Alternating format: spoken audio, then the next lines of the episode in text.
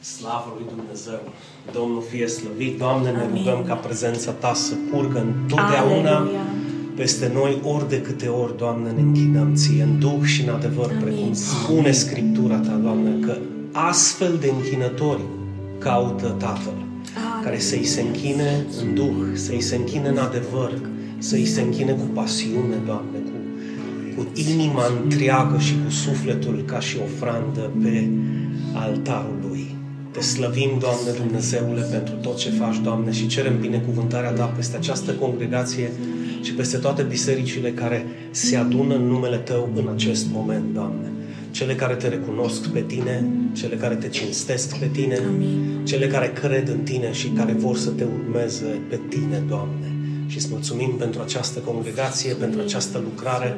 Te rog să binecuvântezi fiecare familie, Doamne. Te rog să binecuvântezi fiecare copil din familiile noastre, Doamne. Te rog să binecuvântezi lucrarea mâinilor noastre, să ne faci să prosperăm, să fim binecuvântați, să putem să te recunoaștem pe Tine, să putem să spunem că tot ce suntem și tot ce avem vine de la Domnul. Amin și amin. amin. Mulțumesc, dragilor frumoși. Înainte să vă vorbesc ce Dumnezeu a pus în inima mea pentru astăzi, vreau să, vreau să folosesc acest moment și cu toate că, vedeți voi, câteodată simțim că e moment de plâns, e moment de tristețe, totuși, aflându-mă în vizită la Adi și la Mihaela, ne-am hrănit cu acest cuvânt din Filipeni 4 și consider, consider că ar trebui să-l cunoașteți și voi puțin. Pentru că fiecare dintre noi, la un moment dat, am trecut prin astfel de încercări. Fiecare dintre noi am trecut prin probleme. Fiecare dintre noi am trecut prin necazuri. Fiecare dintre noi am trecut prin suferință. Și totuși, totuși, Biblia spune să ne bucurăm în Domnul. Bucurați-vă în Domnul. De câte ori? Întotdeauna. Întotdeauna. Și este extrem de greu să te bucuri în Domnul întotdeauna. Noi de multe ori ne bucurăm în Domnul când ne este bine. Este foarte greu într-o cauză să te bucuri în Domnul. Și asta vorbeam cu, cu Miha și cu, cu Adi. Și evident, evident că, că nasc întrebări de genul cum să te bucuri atunci când? Cum să te bucuri atunci când s-a întâmplat sau se întâmplă sau a spus sau, mă înțelegeți? Sau când trec prin deșert, cum să mă bucur? Nu zice Scriptura, Pavel, să te bucuri în tine. Zice să te bucuri în Domnul. Și asta vorbeam și acum în rugăciunea cu Laurențiu. Proiectează-te și uită-te că Dumnezeu deja este acolo, în afara deșertului, în pământul făgăduinței. Tu încă nu ai ajuns.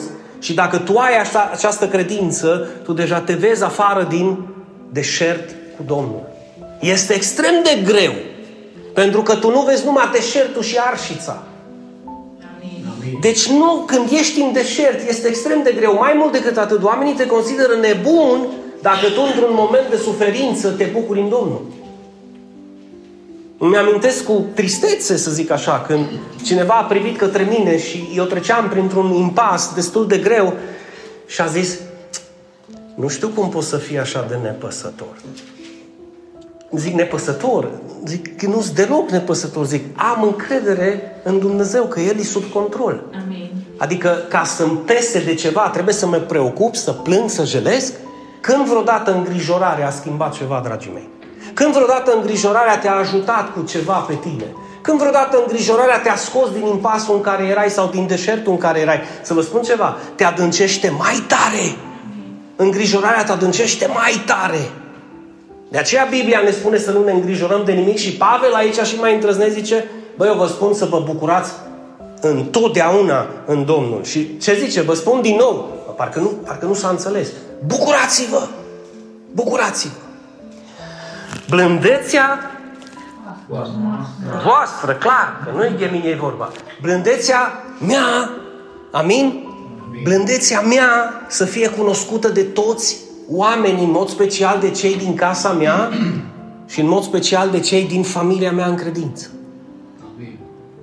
Și le spuneam la viitorii slujitori diaconi în biserică Vedeți că blândețea este caracteristica numărul unu după dragoste pentru orice diacon eficace în lucrare.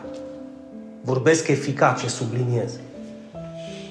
Diaconii trebuie să fie blânzi. După dragoste trebuie să fie blânzi. Nu este lipsă de autoritate. Nu. A spune cu autoritate și cu blândețe ceva este total diferit decât a spune cu nervi, cu stres sau cu urlete. Amin, zice diaconița, vezi? Că știe, clar că e amin. Deci blândețea noastră să fie cunoscută de toți oamenii. Domnul este aproape. Amin. Nu vă îngrijorați de nimic. Doamne Dumnezeule, dacă am avea ta credință, să putem să facem din acest pasaj porția noastră de model de viață și de trăire. De câte ori ne-am îngrijorat de n-am mai și dormit noaptea de grijile ce le aveam. Dar întrebarea e alta și mă repet, când te-a ajutat vreodată îngrijorarea? Că foarte mulți români confundă preocuparea, îngrijorarea cu dragostea. Când tu te preocupi și te stresezi și ești îngrijorată, să nu i sinonim de dragoste. Să-ți spun care e sinonim de dragoste? Când lași totul în mâna Domnului și ești pe deplin încredințat că El este la lucru. Amin. Și tu nu poți să lucrezi. Apropo de ce spunem noi din totdeauna, avem credință în Dumnezeu că Dumnezeu lucrează? Amin. Mai întreb o dată, avem sau nu avem? Amin. La ce ne mai îngrijorăm atunci? Și vă spune cineva care s-a îngrijorat și s-a îmbolnăvit de grijile pe care le-am avut. Și voi știți foarte bine, care sunteți cu mine de mult timp. Pentru că ca și, ca și lucrare pastorală, când simți că se frânge o biserică sau simți că pleacă cineva din viața ta sau din biserică după, ca, după ce l-ai păstorit ani de zile și ai intrat cu ei sau cu el în apa botezului, să se ducă ca și cum s-ar duce dintr-un hotel, nici măcar să zică la revedere, efectiv te îmbolnăvesc. Ei bine, acum nu mă mai îmbolnăvesc. Sincer, nu mă mai... Puteți să plecați toți sau puteți să veniți cu încă o mie. Nu mă mai îmbolnăvesc, că nu-i problema mea. E problema fiecăruia, dacă vine sau dacă pleacă. Eu am decis și m-am gândit că dacă mă îngrijoresc și mă îmbolnăvesc, nu o să mai pot să fiu eficace și știți foarte bine. Și asta îți sună și ție. La ce te îmbolnăvești? Că-i copil, că-i mamă, că-i tată, că-i bunic, că-i bunică. Au ales? Da. Păi să le respecti alegerea. În ce au ales tu, nu te îngrijora, cere lui Dumnezeu și El este la lucru. Amin. Că de aceea zice, nu vă îngrijorați de nimic, ci în orice lucru ce să facem? Prin mijlocire și rugăciune cu... Păi cum să-i mulțumesc lui Dumnezeu pentru un lucru care nu s-a întâmplat? Asta este credința, Laurențiu. Când eu deja numesc lucrurile care nu sunt, cum că ar fi și mulțumesc lui Dumnezeu pentru acele lucruri. Doamne, îți mulțumesc că îmi tăiem panglica, că parcă văd cele la inaugurare și fiecare dintre noi acolo frumos să zicem, bă, ți-aduce aminte cât am vorbit și cât am rostit și cât am văzut și uită-te, nu-mi vine să cred. Cred că atunci nu o să ne vină să credem mai mult decât acum. Amin. Și de aceea zicem cu mulțumire. Să vezi pe Feni acolo cu buchetele de flori în față, în altar aranjat, Eva pe acolo cu oamenii, furnicile în sus, în jos, știți cum, toți așa. Da? Mica cu zâmbetul la frumos la poartă, cu copilașii, haideți înăuntru, toți într-un spirit, într-un duh nu? Nu e ok. Și să știți că să termină și avem o masă împreună, putem să luăm niște oameni sărași, să le dăm ceva de papă acolo, să stăm cu ei, să-i binecuvântăm, să punem mâinile peste ei. Dar trebuie să mulțumești deja pentru aceste lucruri. Cum, Doamne, Dinu? Dar El zice că este stăpânul aurului și argintului. Mulțumim, mulțumim că facem cunoscute cererile astea. Doamne, vrem să stăm în casa Ta, într-un loc public. Și pregătiți-vă pentru că într-un loc public lucrurile vor fi diferite. Că știți că foarte mulți o să fie cu ochii pe, pe ceea ce spunem și facem. Iar pacea lui Dumnezeu care depășește orice înțelegere, n-ai cum să o explici. Când vine pacea peste cineva și tu-l vezi în mijlocul problemelor că are pace, nu confunda pacea cu indiferența sau nepăsarea. Ai înțeles, Anda? Nu-i, nu indiferență. Nu, no, dar nu te-ai alterat, nu te-ai supărat, n-ai ticat pe jos, nu te-ai apucat de trămurat. Nu, de ce? Am încredere în Domnul. Am pacea lui Hristos peste inima mea.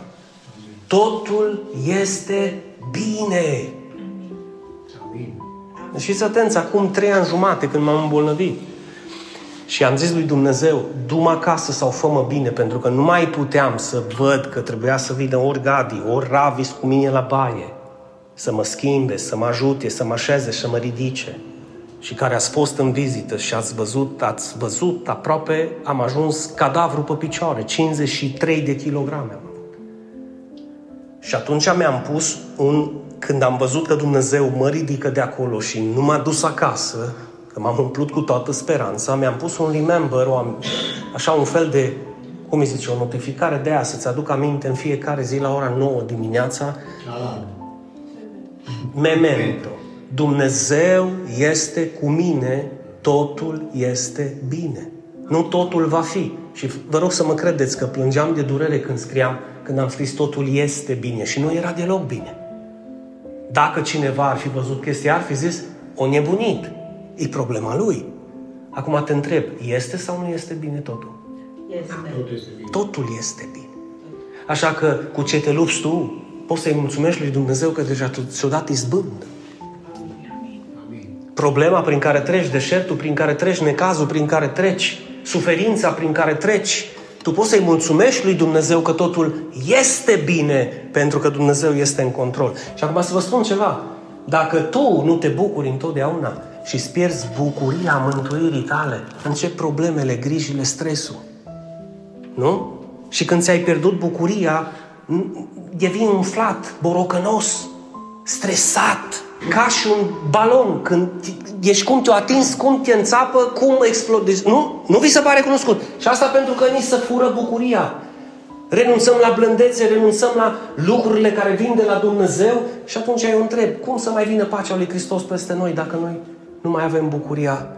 Câți dintre voi au cel puțin o cauză pentru care să se roage? Da.